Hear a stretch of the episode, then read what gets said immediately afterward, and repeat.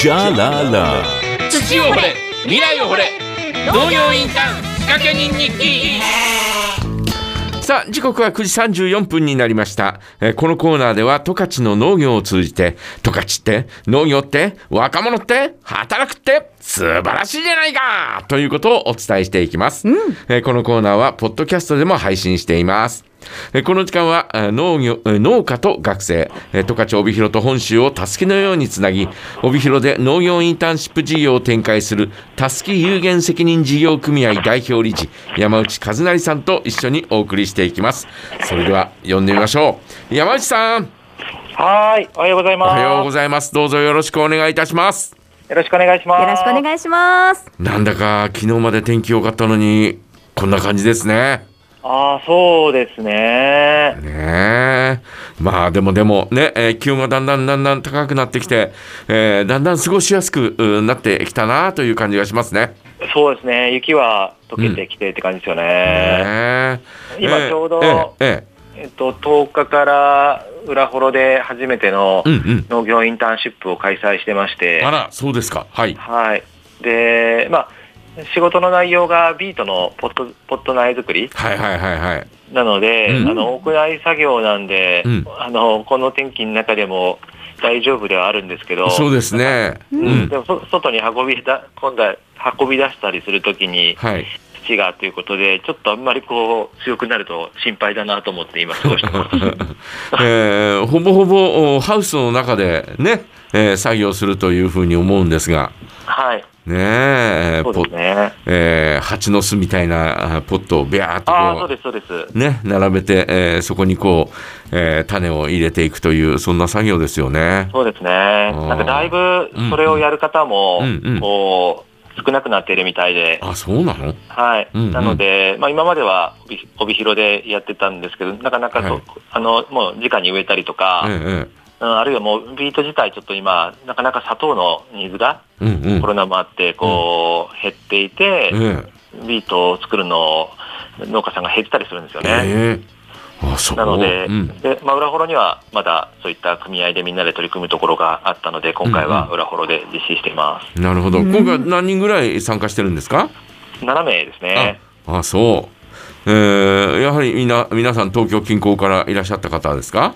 今回は、うんえーっと、そうですね、まあ、東京、首都圏が多いですけど、ええまあ関西もいますし、うんうんあとは北海道だと、うんと、札幌の方、うんうん北大とかそういったところからも来てますへね。えじゃあもうほとんど、おうん、皆さん初めての農作業という、えー感じですね。ほぼほぼそうですね。ねえ。もう何でも新鮮なんだろうな。いや、そうですね。なんか、僕らからすると、僕もだいぶ慣れてしまったので、ええあの、せっかく北海道に来たけど、ずっとこの屋内の、うんうん。あの、ビートの仕事でいいんだろうか、みたいなことを思うんですけど、うんうんうん。あの、学生の子からすると、でも、なんかそんな中でも、ええ差し込んでくる太陽の光で元気づけられるとか、えこう雪があることで、なんかこう、新鮮な気持ちになれるとかっていうを言ってて、え。そうか、そうか、こういう新鮮な気持ち忘れちゃいけないなと思って。そっか、そうだよね。雪自体を見たことないっていう子もいるだろうしね。そうですね。えーそうですか、わかりました。ね。はいえーそんな、あーね、えー今年のお授業が、えー始まったという、そんな感じですね。そうですね。うんうんはい。わかりました。えーさあ、ということで、えー今日は、えーどんな話題に行きましょうか？あ、はい。今日ですね、うんあの、私、浦幌町に来うてん、ちょうど2年ぐらい経つんですけど、はいはいはい。ちょうどその来るタイミングで、こう、出会った、こう、牛さん？うんうん。えっと、牛さんをうん、こう、つい先日3月の頭に、ね。ついに出荷したんですよ。はいはいはいはちょっとそんな話をしたいなと思ってます。い。はい。はい。えっと、まあ、私、酪農家ではないのえで、ええなんで私が出荷するねんって思われると思うんえ。ですけど、うんうんうんと、まあ、浦幌町ですごくお世話になった酪農家さんが、うんうんこう、本当に酪農家さんが普段、あの、牛さんに対してしていることを、うんこう、体験して、あの、経験してほしいということで、はい。まあ、その、いわゆる、少しら搾乳とかすることだけではなくて、うんうんと本当に牛をこうずっと世話するにあたって必要あの必要なうんこう辞表を耳につけたりとか、はい。こう角を切る除角をさせてもらったりとか、あとあの オスの牛なんですけど、はい。オスの牛のまあ虚勢をさせてあのお手伝わせてもらったりとか、うん。まあそんなこともさせてもらった牛さんなんですね。うんうんうん。でもう本当に生まれたての頃にから立ち会わせてもらって、最初のミルクやりから立ち会わせてもらって、うんでなんか額にこうハートのマークがこう見えたんで、うんうん。あの鳩丸くんって名前つけたんです。はいはいはい。はい、でこう慣れたりして、なんかむあの鳩丸くんもすごいこう懐いてくれて、うんどんどん愛着が湧いてきてう、ん。でまあ、本来、うんオス牛って、そのその牧場はあの乳牛のうん。牧場なので、うん。オス牛ってこういられないんですよね、牧場に。はいはいはい。メスは乳出しますけど、うんオスは出せないので、もう1週間ぐらい経つと、うんうんそのお肉になるためにこう、その牧場からは出ていくっていう形なんですけど、はいはいたたまたまその酪農家さんが変わった方で、うん。うんとお子さんとかも体験でよく受け入れてるので、うん来たお子さんが、この鳩丸くんとまた会いたいっていう声を聞いて、うん。なんでこのオス牛だからといって1週間で出さなきゃいけないのかなみたいなところで疑問に思って置いてみようっていうふうに、お思われたので、うん。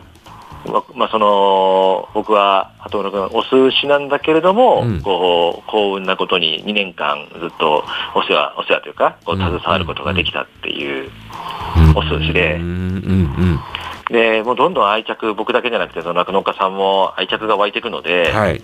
まあ、ずっとこう最後まで命全うしたいねとか、うん。あの本当にこう最後の時にこうお肉にしてうんみんなでいただけたらねみたいなことを話してたんですけど、うんうんうん。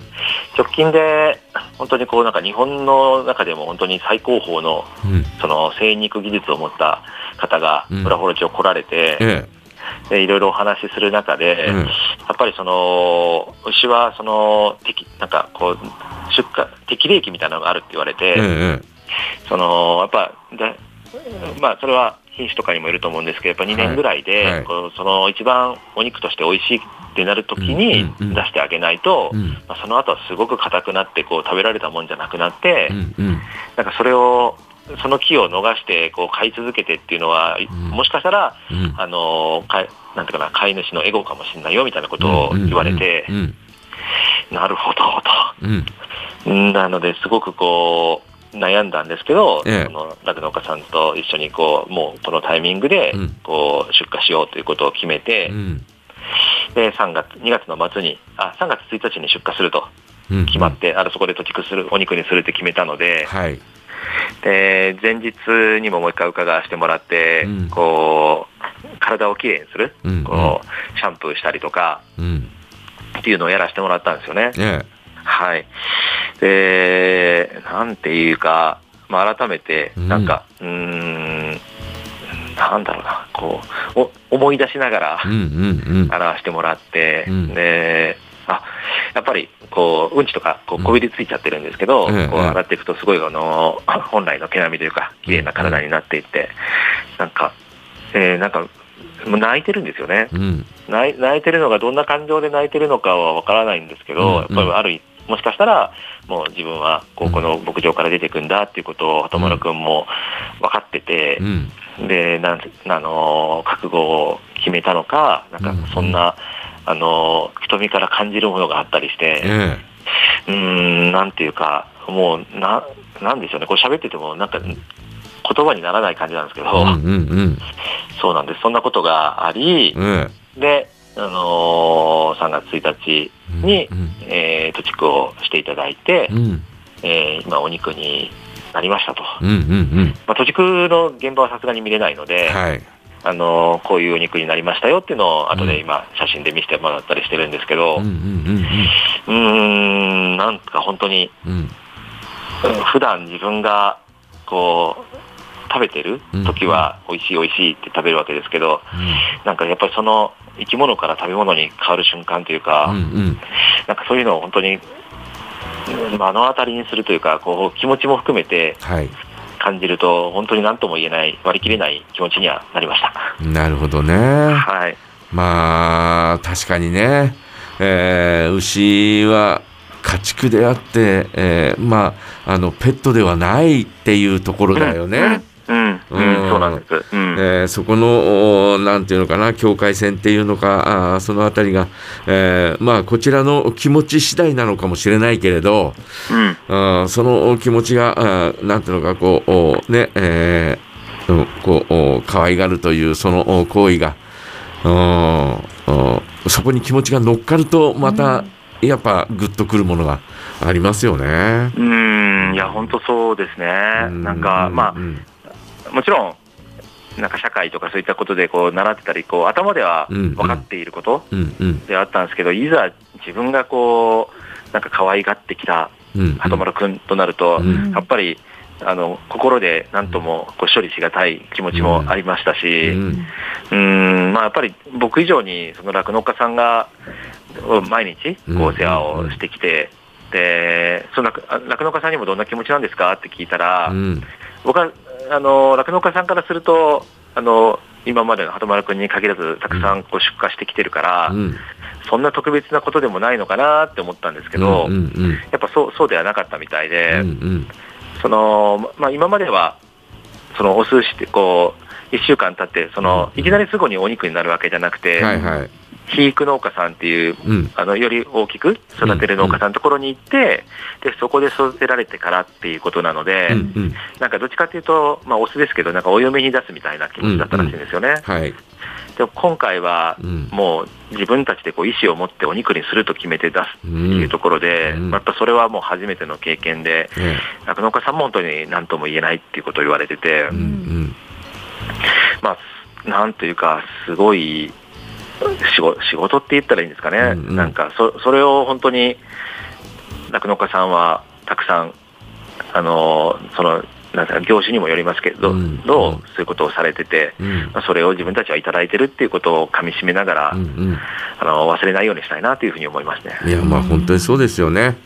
えー生き物をいただいてるんだということをどっかで我々は忘れてたりなんかするんで、えーそのことをですね改めて、えーこう感じ、ねえーながらあ食べるというのも、うん一つ必要なのかもしれませんよね。うーん、本当に。えーわかりました。ね。はい。えーそんなような。してしまってえーいえいえいええー今回は貴重なね、えー経験をされたということで、ね、えーどうですか？また、あーその、ね、えーまたあ2年ぐらい、えーこう育ててみようかなんていう呼びかけがあったらどうしましょいや、それはさせてもらえるんだったらすごく貴重だなと、ありがたいなと思いますし、うん。うん。まあ、それやっぱり僕だけじゃなくて、うん。もっと多くの人たちに、うん。こう、そういった、うん。あのことを経験してもらいたいなと思うので、まあ、うん。来る学生もそうですし、う、うんうん、あのこの酪農家さんとの体験は学生に限らず社会人の方とかもうんこう受け入れて、でその後もこう LINE とかでつながって今こんな様子ですみたいなことをやってるので、はいはい。うん、より多くの人たちに届けていきたいなと思います。なるほどね。えーわかりました。ねはいえーということで、えー今日もありがとうございました。はい、ありがとうございます。えーまたあーよろしくお願いしますね。はい、よろしくお願いします。はい、えー失礼いたします。失礼します。さあ、ということでですね、貴重な話を伺うことができました。ね。えー山内さんの授業はですね、ホームページや SNS でも発信しています。ぜひ、帯広、ローマ字でたすき、t-a-s-u-k-i、えーこちらで検索してみてください。そしてこのコーナーは、ポッドキャストでも配信していますよ。以上、土を掘れ、未来を掘れ、農業インターン仕掛け人日記、ここまでは、たすき有限責任事業組合代表理事、山内和成さんと一緒にお送りしていきました。